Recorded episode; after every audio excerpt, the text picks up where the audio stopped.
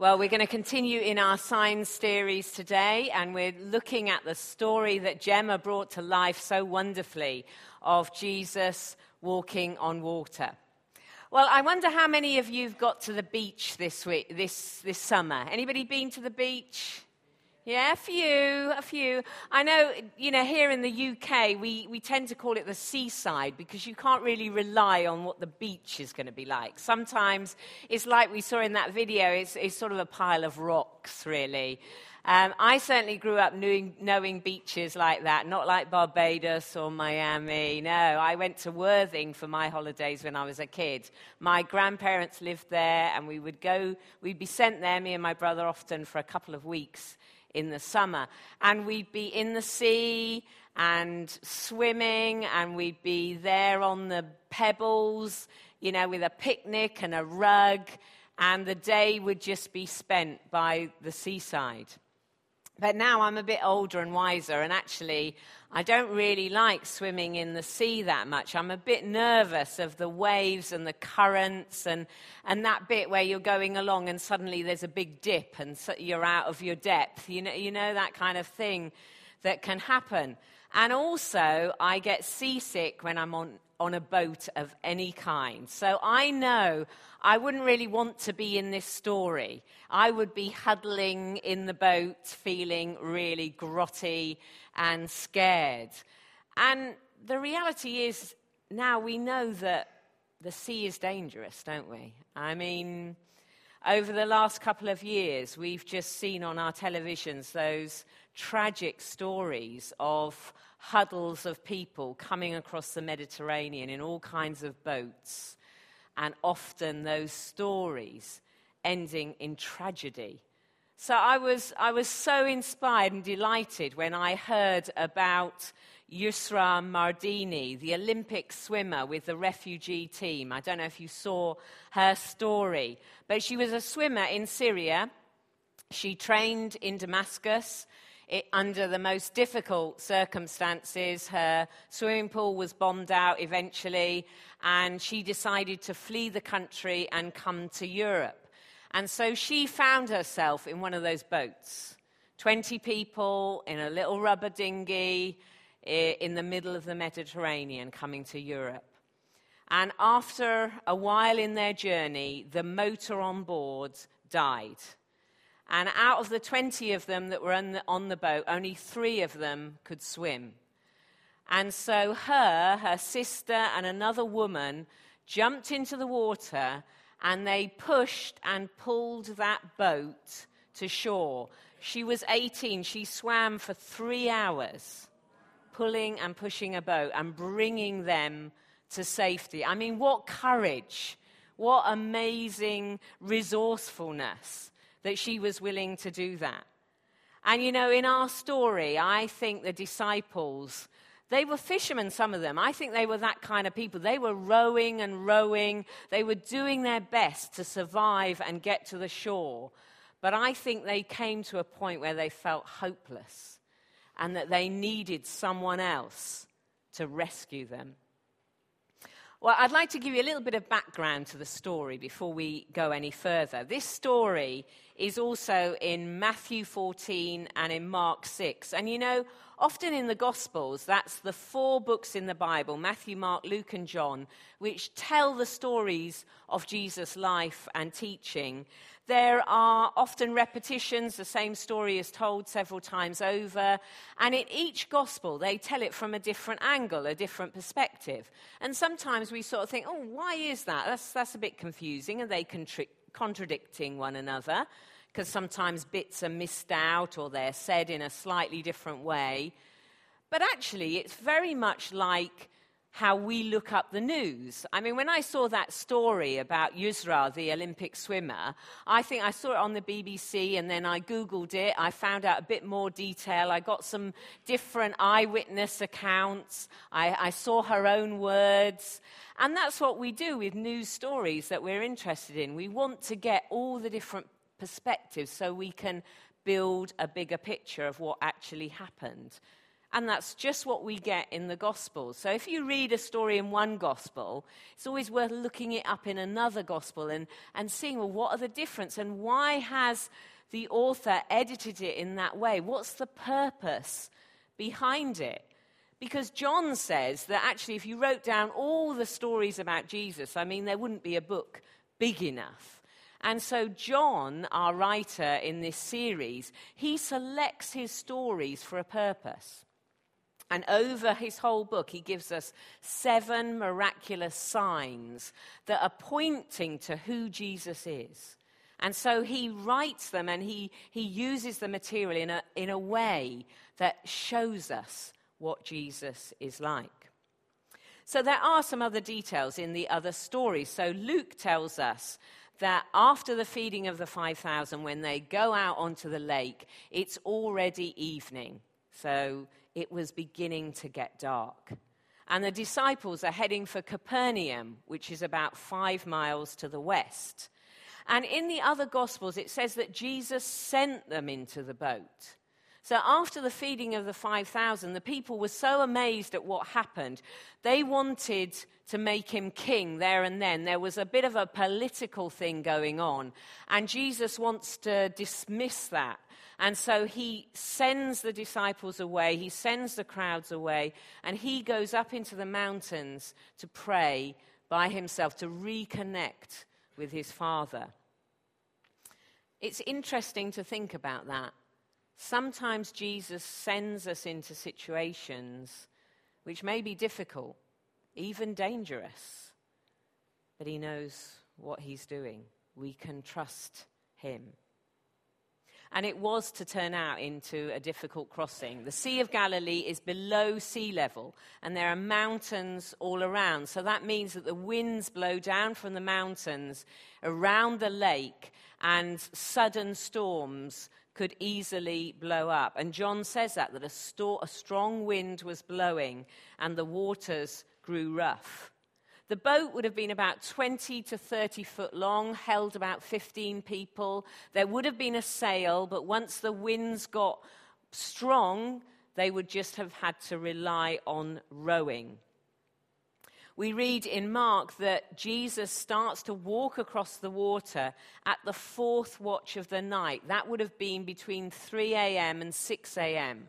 So remember, they started off in the evening, and this is 3 o'clock in the morning. So they've been rowing in the dark across this lake for hours and hours and hours. They were getting nowhere and losing hope. There is a similar story to this earlier in the Gospels, where uh, the disciples are in the boat and Jesus is with them, and a storm blows up again. And if you remember, Jesus at that time was sleeping, and the disciples were panicking, and they wake him up, and then he just stills the waves and the wind with a word, and all is well.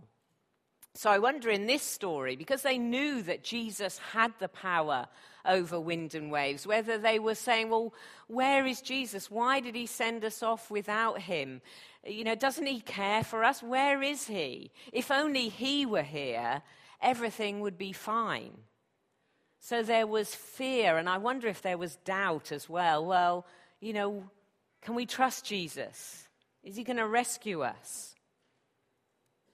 So let's have a look at the story in John chapter 6 and see what happens. Beginning at verse 14.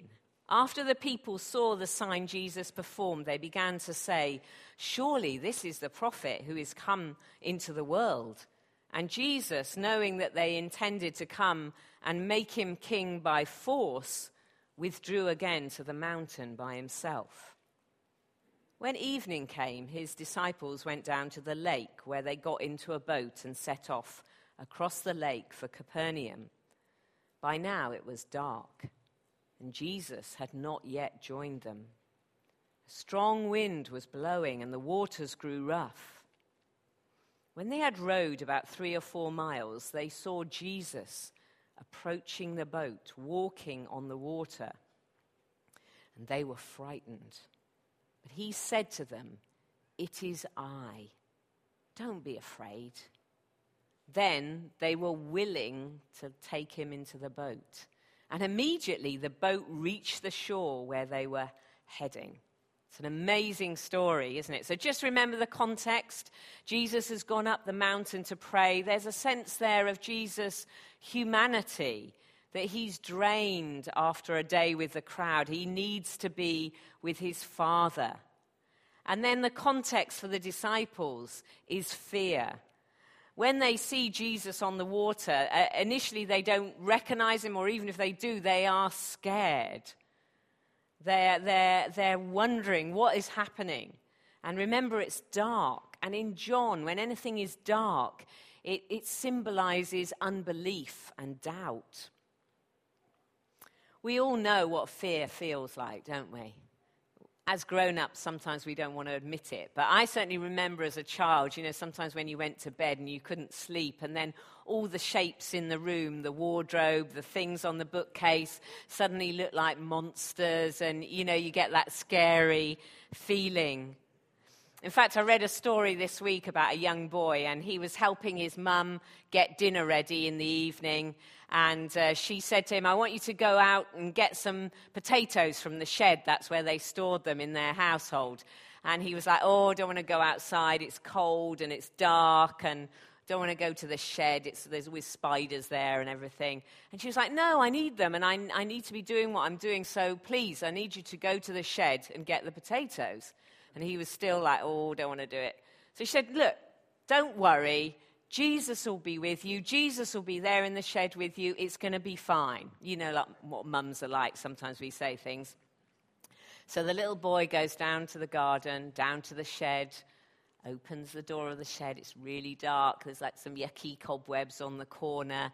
And he really doesn't want to step in. So he sort of calls out, Jesus, if you're in there, can you pass me the potatoes, please?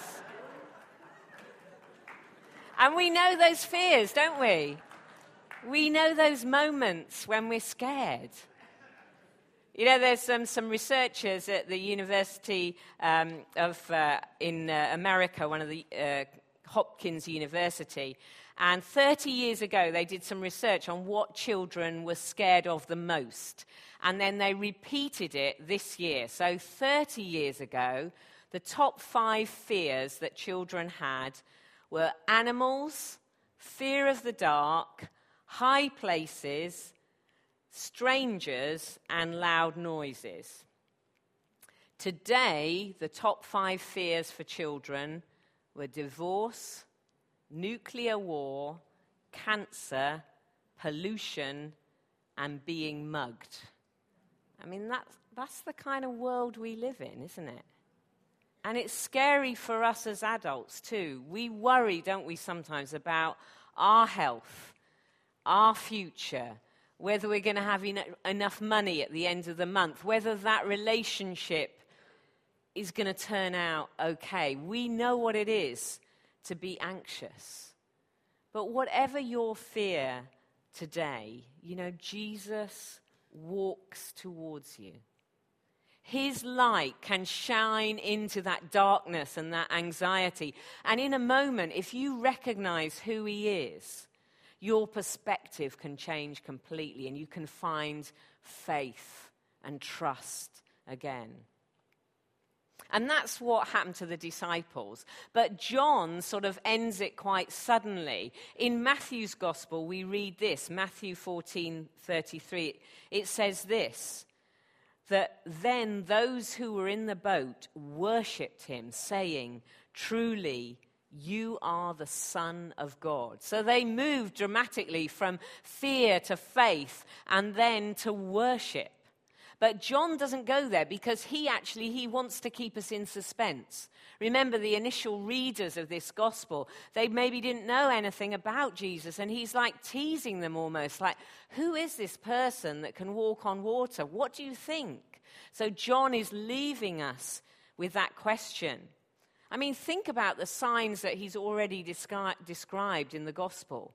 There's the, there's the turning water into wine I mean, isn't that amazing if you just stop and think about that? It's like Jesus sped up all the seasons water, grapes, the grapes being pressed, the juice being fermented, and then wine. That whole process, he just does like that because he's the creator. Or what about that man who'd been uh, paralyzed for 38 years? His legs would have been withered and wasted. No amount of physio or rehab could have healed him. But Jesus, in a moment, got him to his feet. And that feeding of the 5, 10, 15,000, we're not sure how many people it was, from just a handful of little bits of bread and fish and now Jesus is defying gravity. He's walking on water that shouldn't support his weight way out into a lake.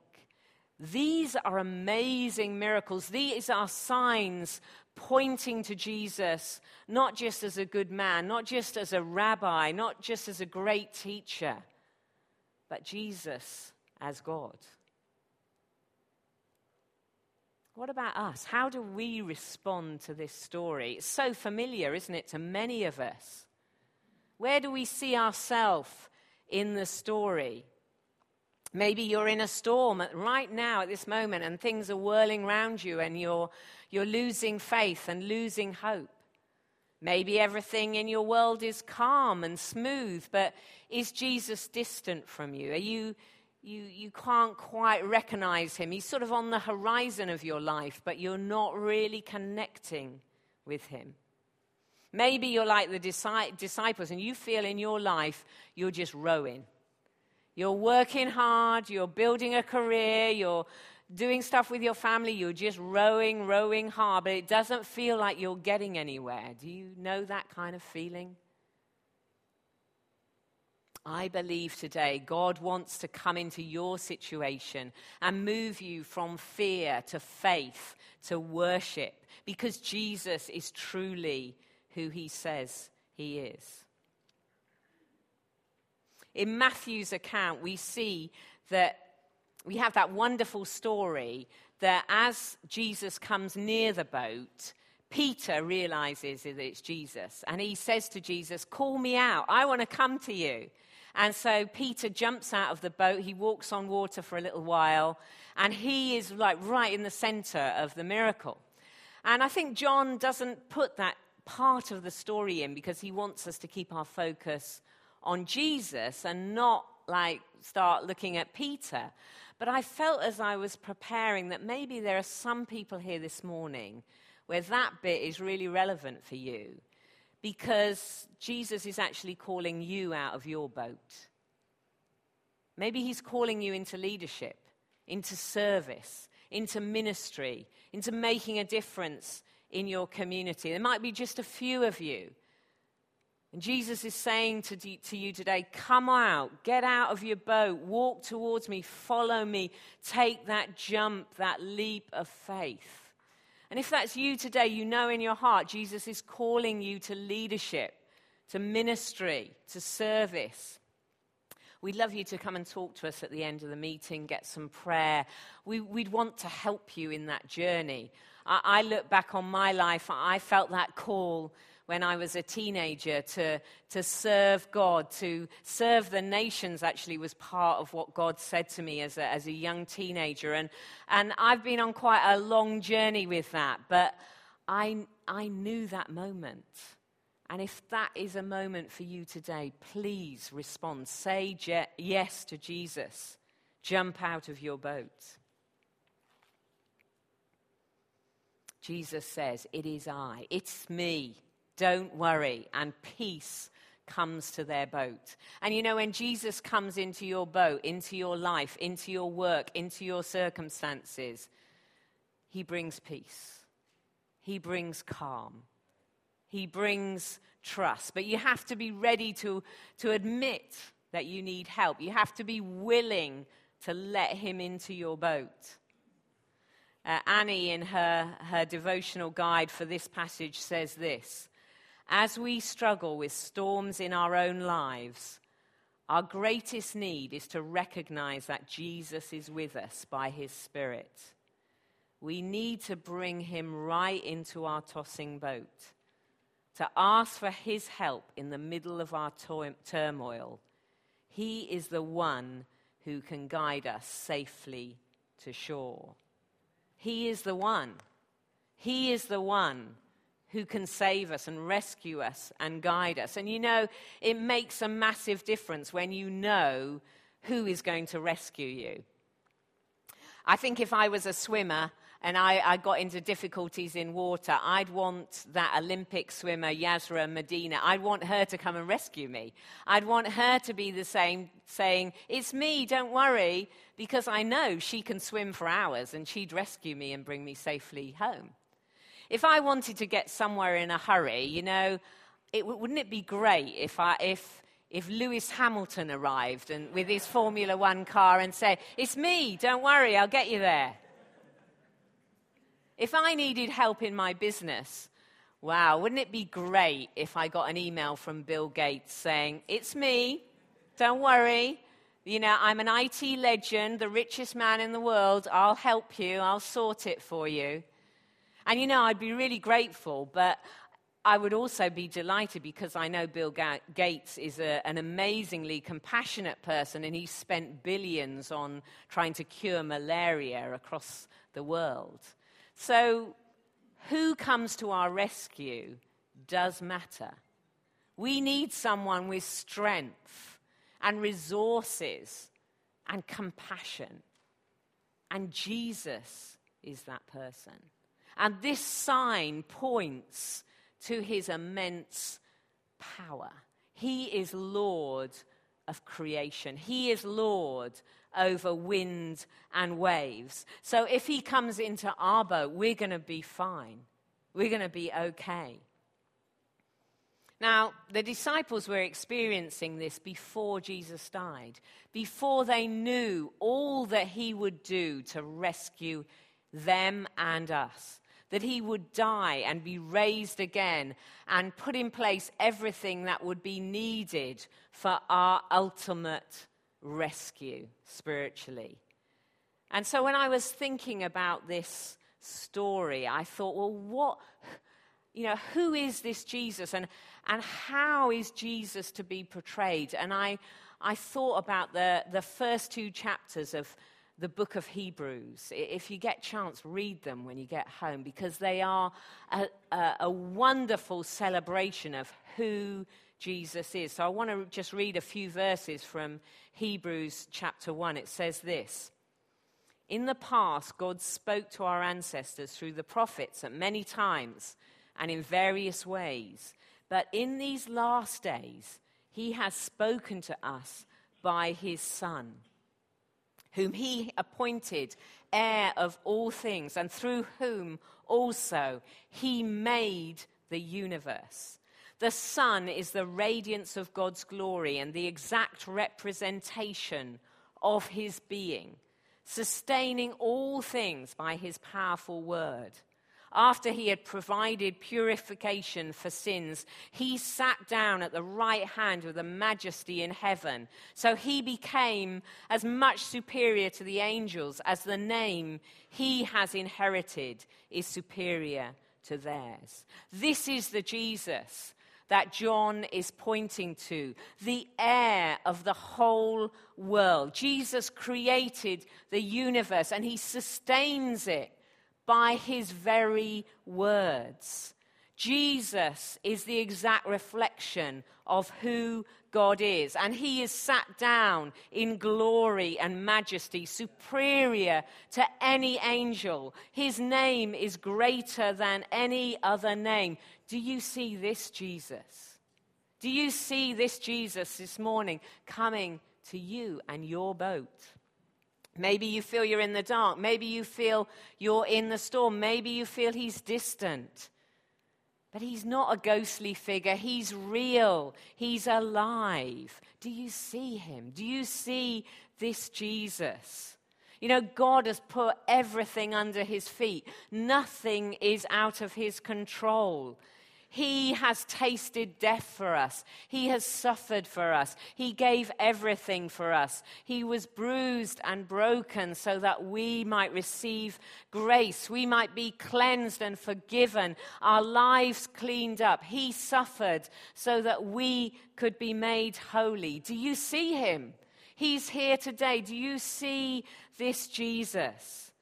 He faced the cross alone so that we could become his brothers and sisters and be welcomed into his family. He shared our humanity so he could break the power of the evil one. He could break the power of death, of our fear of death. He could move us from fear to faith and lift our hearts and heads to worship him, the faithful, merciful, everlasting high priest. He wears the victor's crown of honor and glory. Do you see him? Do you see Jesus? This morning.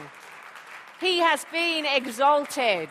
Ultimately, every knee will bow, everyone in heaven, on earth and under the earth, every tongue will confess that Jesus Christ is Lord to the glory of God the Father. Do you see him? He's coming to you today. If you're in a storm, he wants to bring peace. If he, if he might be calling you this morning to say yes to the call to leadership and service and ministry, are you willing to let him into your boat? Will you lift your face and join with me to worship Jesus, the King of Kings, the Lord of Lords? Let's worship Jesus. Let's worship Jesus. Amen.